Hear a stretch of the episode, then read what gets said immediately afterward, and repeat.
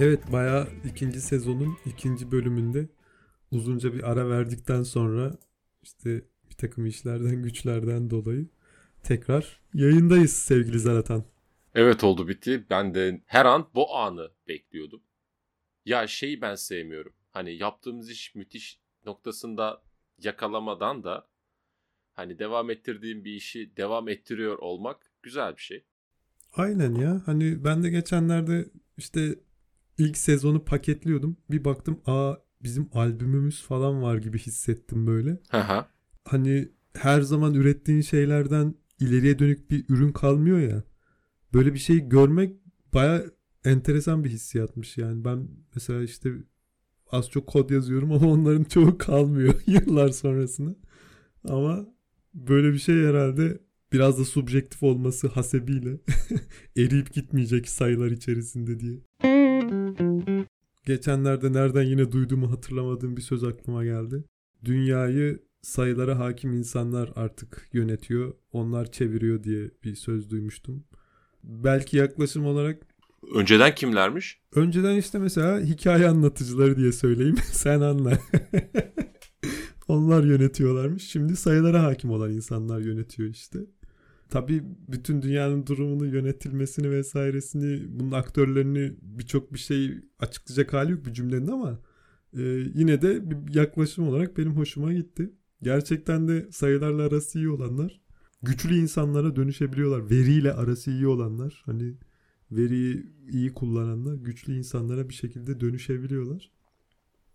Bu anlamda bu yaklaşımın hani şey olması e, bir yere ışık tutması başka bir yerde karanlıkta bırakması ile sonuçlanmış gibi geldi bana. Özellikle şeyde e, Flu TV'de Nevzat Kaya hocamızı dinleyince benim o içten içe hissettiğim ama adını koyamadım.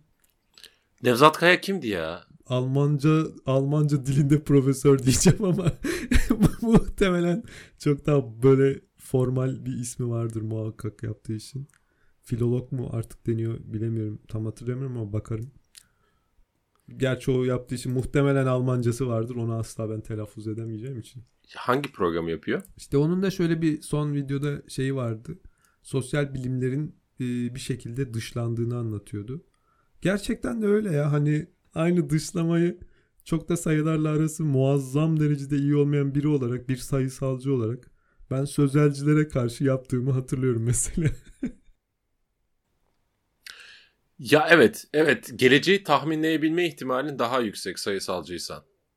Yani ama her zaman da geçer akçe mi ondan da şüphelerim var gerçekten.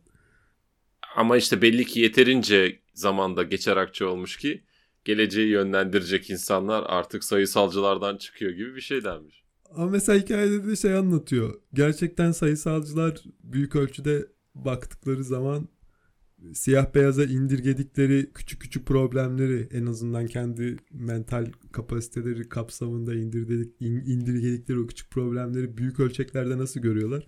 Onlardan bir anlam çıkartabiliyorlar mı? İstatistikler gerçekten yalancılar için mi?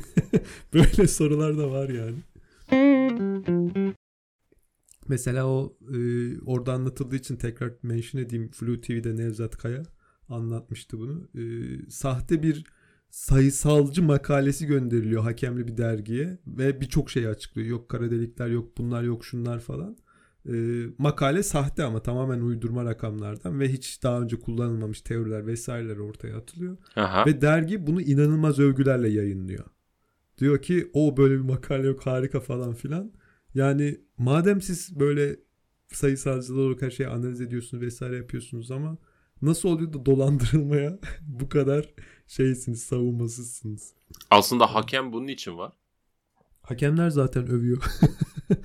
böyle böyle bir durum var. O zaman bu geçmiş demek oluyor. Yani hani bu akademik noktada sahte bir şey değil. Yok sahte bayağı sahte. Bunun üstünün sahte olduğuna dair de üstüne kitap yazılıyor zaten.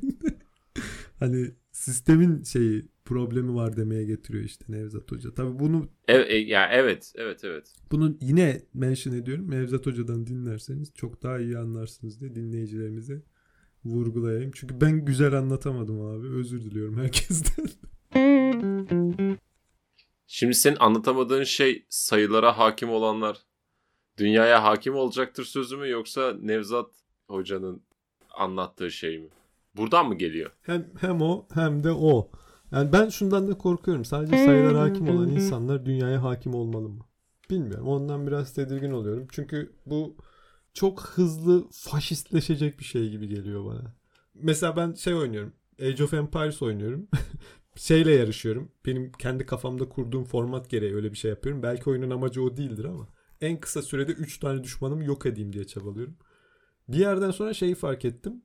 Asker üretme ve nüfusun bir kapasitesi var ya işte. O kapasiteyi asker kapasitemi arttırmak için işçileri öldürürsem diğer 3 düşmanımı çok daha rahat yok edebiliyorum mesela. Evet. O yüzden işçilerimi öldürmeye başladım bir süre sonra. Sadece zamana karşı yarıştığım için. Yani işçilerimi mutlu etmiyorum şu anda Age of Empires'ta. Yani belki böyle bir şey olabilir mi? Yani etkisi olabilir mi bu kadar sayısalcı olmanın? Evet, evet olabilir. Zaten konu orada.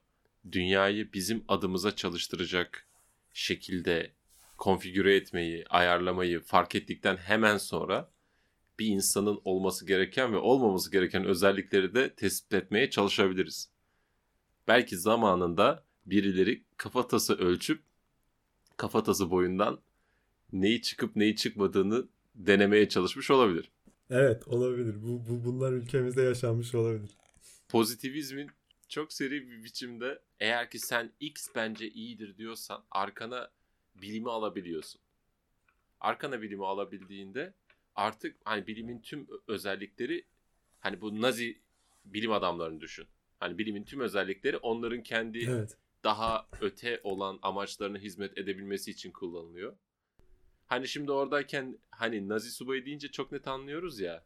Şimdi orada bir problem yok. Evet. Asıl problem şu an profesör olan ama kahvaltı günün en önemli öğünüdür diye ee, araştırma yapan şirketin kahvaltılık gevrek satıyor olması. Evet. O zaman diyor diyorsun ki acaba bizim bilimsel dediğimiz daha doğrusu bilimsel makale olan direkt mesela seninkinde senin örneğinde şey vardı ya adam hakemli dergiyi aldatmış. Ama burada öyle bir şey de yok. Hakemli derginin aldatıldığı da yok. Baya bir iş var ama biz aldatılıyor oluyoruz. Çünkü evet. sallıyorum o ürünü satan şirket fonladığı bir çalışmada şey yapabilir. O ürünü kullanırsak iyi olur diye olabilir. Ve bu tamamen çıkar çatışması gibi de geliyor. Yani bu böyle makaleye reklam verdim gibi bir şey oluyor. Bu biraz da şey gibi değil mi işte şu an dünyada atıyorum bir buçuk milyon tane martı var. Bunu ölçmüşsün ama hiç kimseye bir faydası yok. Hani risklerden birincisi bu. İkincisi hani e, ölçtüğün şeyin doğruluğuyla ortaya koyduğun bir iddia. Safsata üretir gibi. Bunun üzerinden bir iddia ortaya atıyorsun.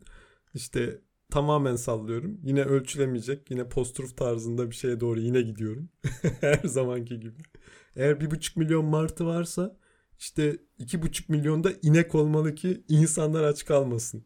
Hani bunun üzerinden bir teori üretip buradan bir şey bağladıktan sonra bu teori çalışsa bile bu teorinin matematiksel doğruluğu olsa bile ne faydası var? Yani buna müdahale edemiyorsun. Yani işte correlation causation muhabbeti. Gibi. İşte intihar oranlarıyla e, peynir tüketiminin artması aynı şekilde ilerliyor. Ama bunların arasında herhangi bir evet, gibi bağlantı yani. yok. En azından bizim bildiğimiz bir bağlantı yok. Evet. Sana çok ilginç bir şey anlatacağım. Ben bir süredir şimdi bitmiş bir podcast dinliyorum. Yani şu an artık yeni yayınlarını en azından ekstralar diyorlardı bunlara. Bunun gibi 7-8 tane daha ekstra var. Yani alt başlık şeklinde. Harika. Yerli mi yabancı mı bu arada? Yabancı. Tamam. Çünkü biliyorsun yabancı kontenti Türkçe'ye çevirip satmak Türklerin yegane işi yani. Şimdi kendimizden şüphelendim. Neyse tamam.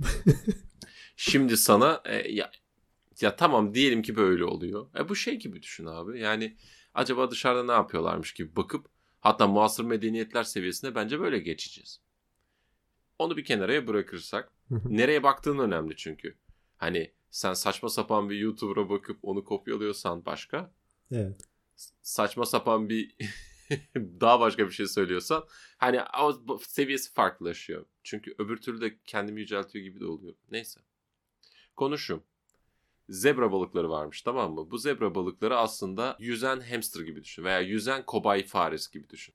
Hı hı. Şöyle ki zebra balıkları çok hızlı bir şekilde tekrardan üreyebiliyorlar. Sosyal varlıklar, insana biyolojik olarak benziyorlar Hı hı.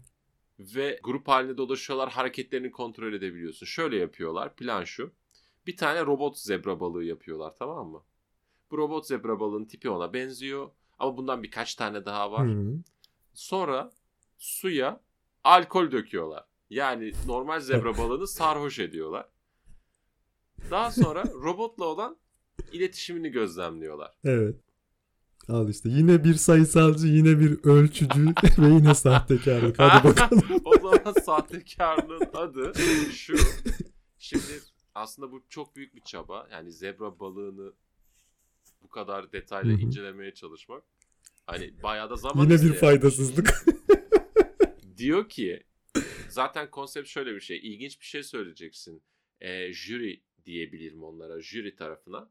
Bir tane jüri hep orada. Sanırım abi Amerika'da podcastler kitap tanıtımı için yapılıyor. Yani kitabı olmayan hiçbir podcast'e katılan insan görmedi. Yani Hı hı. duymadım ben şeyde benim izlediğimde. Hmm.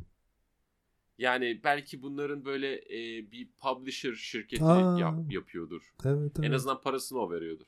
Şeyden hatırlıyorum. Obama'nın eşi de katılmıştı kitabından sonra galiba. Evet evet evet ve şey ya, ya bir de şöyle bir şey var. Podcast artık herhalde Amerika'da daha dinlenir bir format olduğu için Türkiye'ye nazaran. Hı hı. Hani oranın da sürekli bir dinleyicisi oluyor Hı hı. ve diyelim ki sen farklı outletlere ulaşmak istiyorsan yani birkaç medium'da derdini anlatıyorsun. Hani yazı yazıyorsun, kitaba basıyorsun, onu sesli olarak anlatıyorsun. Elin'a çıkıyorsun, şınav çekiyorsun ama hepsi kitabı satmak için ya veya hani o bilgiyi ulaştırmak için hani kitabı satmak demeyelim. Hı hı. Yani içinde yazan bilgiler değerli ve insanlar okursa hayatları değişecek diyorsun. Hikaye bu. Hı hı hı hı. E, hani bu, bunu bir formatta podcast yapmak. Herhalde ki ben bir sürü kitabı olan podcaster görüyorum. Şimdi konu şu. Sen aslında işte jürinin ikincisi de bu kitabı olan arkadaştı. O değişiyor çünkü her bölüm değişiyor. Sen onlara ilginç Evet. bir hikaye anlatıyorsun. Onlar sana nispeten akıllı sorular soruyor.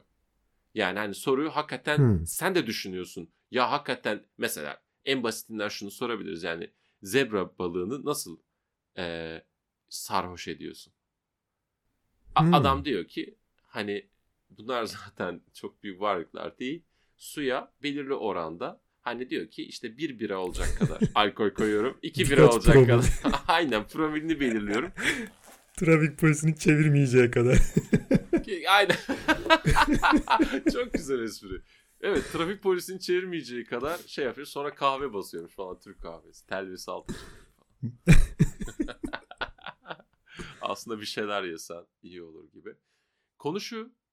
Şimdi diyor ki adam hani biraz uzak bir ter bir ihtimal. Okyanustaki e, şeylerde bu varilde yani petrol çıkarılan yerlerde hani patlamalar, çatlamalar, dökülmeler olabiliyor ya. evet. Şimdi biz öncelikle şunu anlatayım böyle daha kolay olacak. Robotu aslında sarhoşla sarhoş olabilecek formata getirmeye çalışıyorlar. Yani liderlik vasfı getirmeye çalışıyorlar Hmm. robot olanına. Çünkü eğer ki balıkları toplayıp da bir yere götürmek gerekirse lider gibi davranıp Hmm. onları atıyorum petrol olan yerden uzaklaştıracak. Yani zebra balığının kendi biyolojik özelliğini Ha, bunlar bir şekilde o türün devamlılığını korumaya çalıştığı için böyle bir Evet. şey çabalıyorlar. Evet. Ya veya daha doğrusu şöyle bir şey. Çünkü o tür geri zekalı. ya o tür çok gerizekalı değil ama o tür böyle çok aniden suyun yapısı değişiyor ya. Yani balçık gibi bir şey oluyor birdenbire balık Hmm. Evet. için. Bunu bunun ona adapte olması zor ama Evet. biz yaptık ya onu. Belki öyle bir sorumluluk var. Bir robot geliyor, onları farklı bir koya götürüyor. Sorsan Darwinciler işte bunlar. Nerede kaldı doğal seleksiyon? İşte böyle bir amaçta kullanıyorlarmış. Ve aslında hikaye liderlik vasfını tespit etmeye çalışmak ya. Düşündüğünde sosyal bir deney olmasını beklersin ama bilimsel deneyi yani bilimsel deneyin özellikleri var ya işte tekrarlanabilir Evet. olacak. Evet evet. Ondan sonra işte sonuçları olacak falan gibi. Ama denedikleri konu liderlik. Yani aslında tartışması olan bir şey. Yani hangi metrikleri kullanarak liderliği seçeceğin çok muğlak. Ama metrikleri seçtikten sonra ne yapacağın çok net. Peki sarhoş etmenin amacı ne burada? Sarhoş etmenin amacı daha sosyal yapıyor. Ortama ısınmalarını sağlıyor yani. Bir de bir de sanırım çok çok inandırıcı robotlar yapamıyorlarsa sarhoşken belki daha kolay kandırıyorlardır gibi bir şey. Yani so- sonuçta alkolik bir sürü zebra balığı denizde takılıyorlar. Aynen. Bir sigara içemiyorlar. Çünkü işte suda sigaranın yanması da zor. Yani yanabiliyor olsa içmesi zor falan gibi. Ni- nikotin serpsinler onun için. Aynen. Nikotin bandı yapıştırabiliriz zebra balıklarına ki Gerçekten ya. bu, bu hikayeni acımasızca katletmiş gibi hissediyorum şimdi kalitesiz esprilerimle. yok yok ya ben gayet ben gayet şey yaptım. Hani hikayenin başından sonuna kadar zebra balıklarını anlatabildim. Güzel. Ben şey yapamadım ama hani deneyin hiçbir zaman burada liderliğe falan işte nasıl zebra balıklarına liderlik edersin aşamasına geleceğini hiç tahmin edemedim yani. Gerçekten sonu vurucu bir hikayeydi. Benim tahminlerimin tamamen dışındaydı. İşte zaten şey diyorum hani demin ilk baştaki muhabbetten de yani elimizde bir sürü veri var ama bu sefer de anlam veremeyerek kötü hissediyoruz. Ama nedense o verilerin içerisindeymiş çare. Sürekli böyle hissediyoruz zaten. Evet, evet. Yani bu deneyin içerisinde bir çare var ve bulamıyoruz o çareyi. Kesinlikle, kesinlikle. Yani hani bilim sana bir şey gösteriyor ama ona ne yapacağını söylemiyor. Yani mesela işte bu balistik füze diyorlar ya hani Hı-hı. kıtalar arası. E o zaten hani Soyuz'u atan şeymiş, roketmiş. Yani sen zaten uzaya kadar gidebilen roket yapınca Amerika'yı vurabilmen zor olmuyormuş. Sadece Yani. üzerine Soyuz koymuyorlar, nükleer başlık koyuyorlar. Bu Aynen kadar basit. Çok basit. Bu roketten de yani kopyası var ya 300 tane yapıyorsun 300 tane nükleer füzen oluyor. Nasıl? Bu, bu, bu hikayenin bir benzeri de şeyde vardı. Efsaneler.com diye galiba bir şehir efsanelerinin olduğu web sitesi vardı. Ersan Özer'indi zannediyorum web sitesi. Aha. Buradan da kendisine selam olsun. Eminim dinlemiyordur bizi. şey diyordu. E, işte Ruslar uzaya Sputnik'i gönderecekler ama bir türlü şey yapamıyorlar. E, uzayda yazan kalem ayarlayamıyorlar falan. Amerika da bu sırada yarışta vesaire işte. Amerika çok çalışıyor. İşte 300 derecede hala yazabilen, işte mekiğin dışına çıktığında hala kalemle yazabilen. Ondan sonra bilmem kaç eksi derecede yine de yazabilen falan süper bir kalem üretiyorlar. Ve bu kalemin üretilmesi sırasında inanılmaz insan gücü kullanılıyor. Özel sektöre işte ihaleler veriliyor falan filan. Fakat sonuçta o kalem Mars'ta bile yazabiliyor yani hiç sorun yok. Ve Ruslar şey yapıyorlar. Kurşun kalem veriyorlar. hani tükenmez kalem vermeyelim abi o zaman. Kurşun kalem verelim deyip onunla gönderiyorlar. Şunu da demek lazım. Ondan sonra onlar da kurşun kalemi kaldırıyorlar. Çünkü kurşun kırılıyor. Kurşun kırılıp bir yerlere giriyor. Herkes bunun farkındaymış. Sonradan çünkü hani bu şehir efsane işte efsaneler.com'da Evet. dedin ya. Bu, bu debunk oldu aslında. Çünkü Amerikalılar da böyle düşünüyormuş. Ve en ne- neticesinde şu oluyor. Evet yani evet o kalem o kalem hala kullanılıyor mu bilmiyorum ama. Ama ama sana bir şey anlatacağım. Benim okuduğum lisede benim İngilizce hocam da o kalem vardı. Aa. Evet. Bize gösterdi. Normal bir tükenmez kalem gibi bir şey. Yani bu kalem uza- uzayda da yazıyor dedi. Biz en fazla şunu yapabildik. Kağıdı yukarıya doğru tutup yukarıya doğru yazmayı denedik. Orada da yazdı ama tükenmez kalem de yazardı. Ben hani uzayda da olmadığımız için tam alameti farikasını göremedik. Ama en azından var mı? Var. Aslında orada yine bir sayısalcılık benim. Age of Empires'taki amirleri öldürmem gibi o geldi aklıma. Ee, şimdi uzaya gönderdiğin insanın Amerika'daki değeriyle Rusya'daki değeri biraz farklı olabilir. Olabilir. Çok doğru. Mesela Türkiye'den biri gitse yani Amerika'dan biri gitse Japonya'dan biri gitse eminim farklı değerler biçiliyordur o insanlara. Mesela uzaya ilk gönderdikleri hayvan işte ismi galiba Laika'ydı bir köpek. Evet, evet. Onu Laika. gönderdikten sonra e, hemen sonrasında galiba bir de maymun gönderiyorlar ama onun ismi yok. Aynı şey gibi. Ay'a gidip de Ay'a ayak basmayan adamın adının olmaması gibi. Bir şey Alex Collins Baldwin miydi? miydi? Aynen. Alex Değil mi? Baldwin başka bir şey. zorlanıyoruz bak işte seçemiyoruz aralarında. Evet Yani. evet. Ya bu Sonra da bir verelim. maymun göndermişler ama ölmüş direkt. Yani patlamış gitmiş hayvan yani. Hadi be. Onun da adını bilmiyoruz. Laika da öldü ama işte ise adını biliyoruz. Laika'yı biliyoruz canım ama Laika sonuçta havada patlayıp ölmedi. Yani normal araba ezdi falan öldü herhalde. Laika muhtemelen kurşun kalem verdiler ve kullanamadığı için idam edildi. Güzel espri. Belediye zehirlemiş diyecektim ama unrelated. O zaman burada dıdıdın diye konu değişiyor öyle mi? Aynen dıdım diye. Ve e, en sevdiğimiz bölümlerimizden bir tanesine geçiyoruz. Yanlıyoruz bölümündeyiz efendim. Sevgili Zaratan'la. Şimdi onun bilmediği bir podcast'te yanlayacağız. Bu sefer ona bir sürpriz olacak diye düşünüyorum. O zaman soruyu sorayım. Bu podcast yerli mi yabancı mı? Bu podcast yerli bir podcast. Zaten ben yabancı podcast sevmiyorum. Çünkü birazını anlayamadığım için nefret ediyorum onlardan. Yerli bir podcast'imiz bu efendim. Peki bu podcast aslında bu podcast neyle alakalı desem bunu söylemenin hiçbir anlamı olmaz. Bence ismini ver kurtulalım.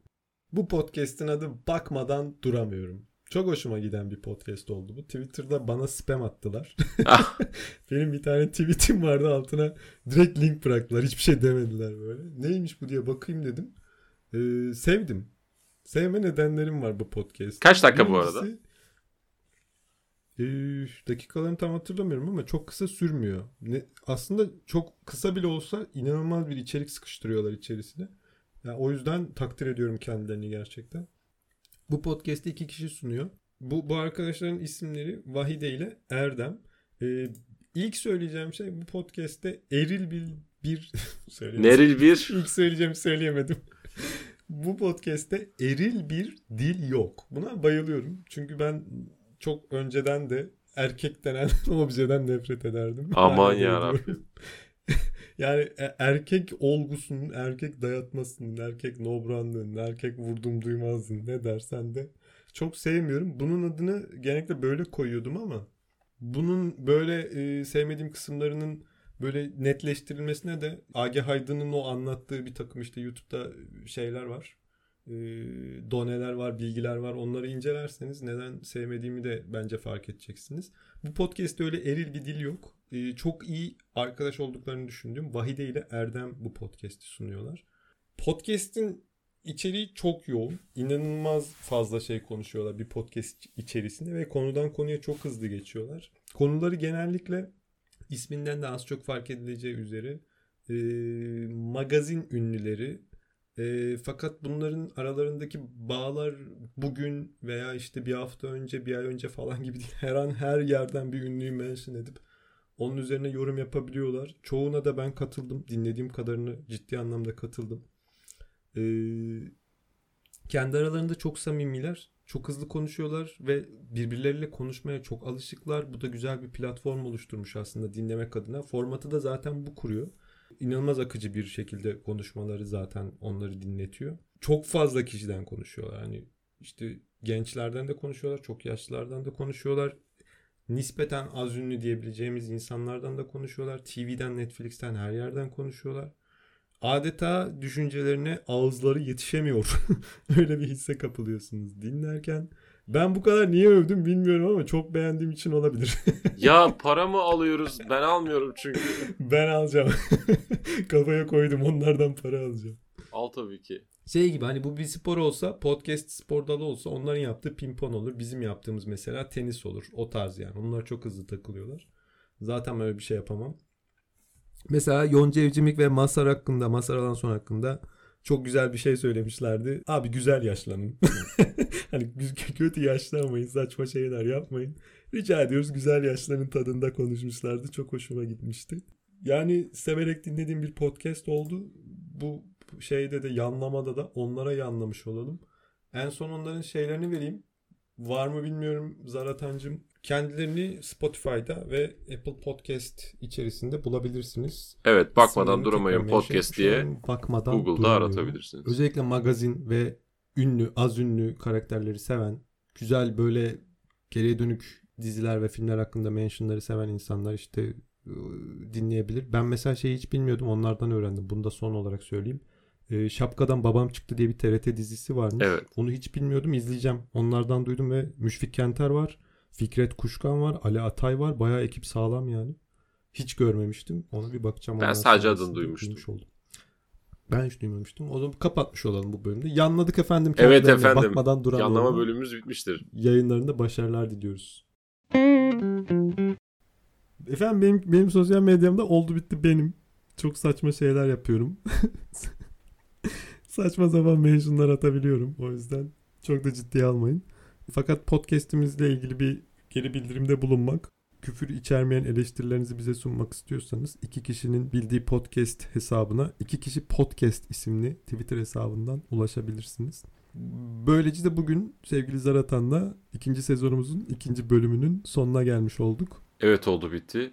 Yeni sezonda daha farklı hikayelerle sanki hep farklı hikaye abi hep aynı hikaye anlatıyormuşuz gibi. Yani episod olan bir şey yok ki. Biri var, ikisi var gibi. Ama bunlar da olabilir biliyorsun değil mi? Bu bölümün de sonuna geldik. Gelecek bölümde görüşmek üzere. Görüşmek üzere abi. Bundan sonra sesler neydi? Ses gider, gospel girer. Nobody, Nobody turn me round,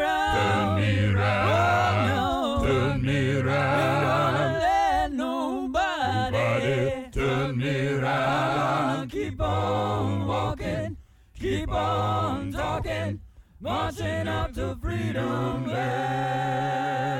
Gonna let Justice injustice turn me round.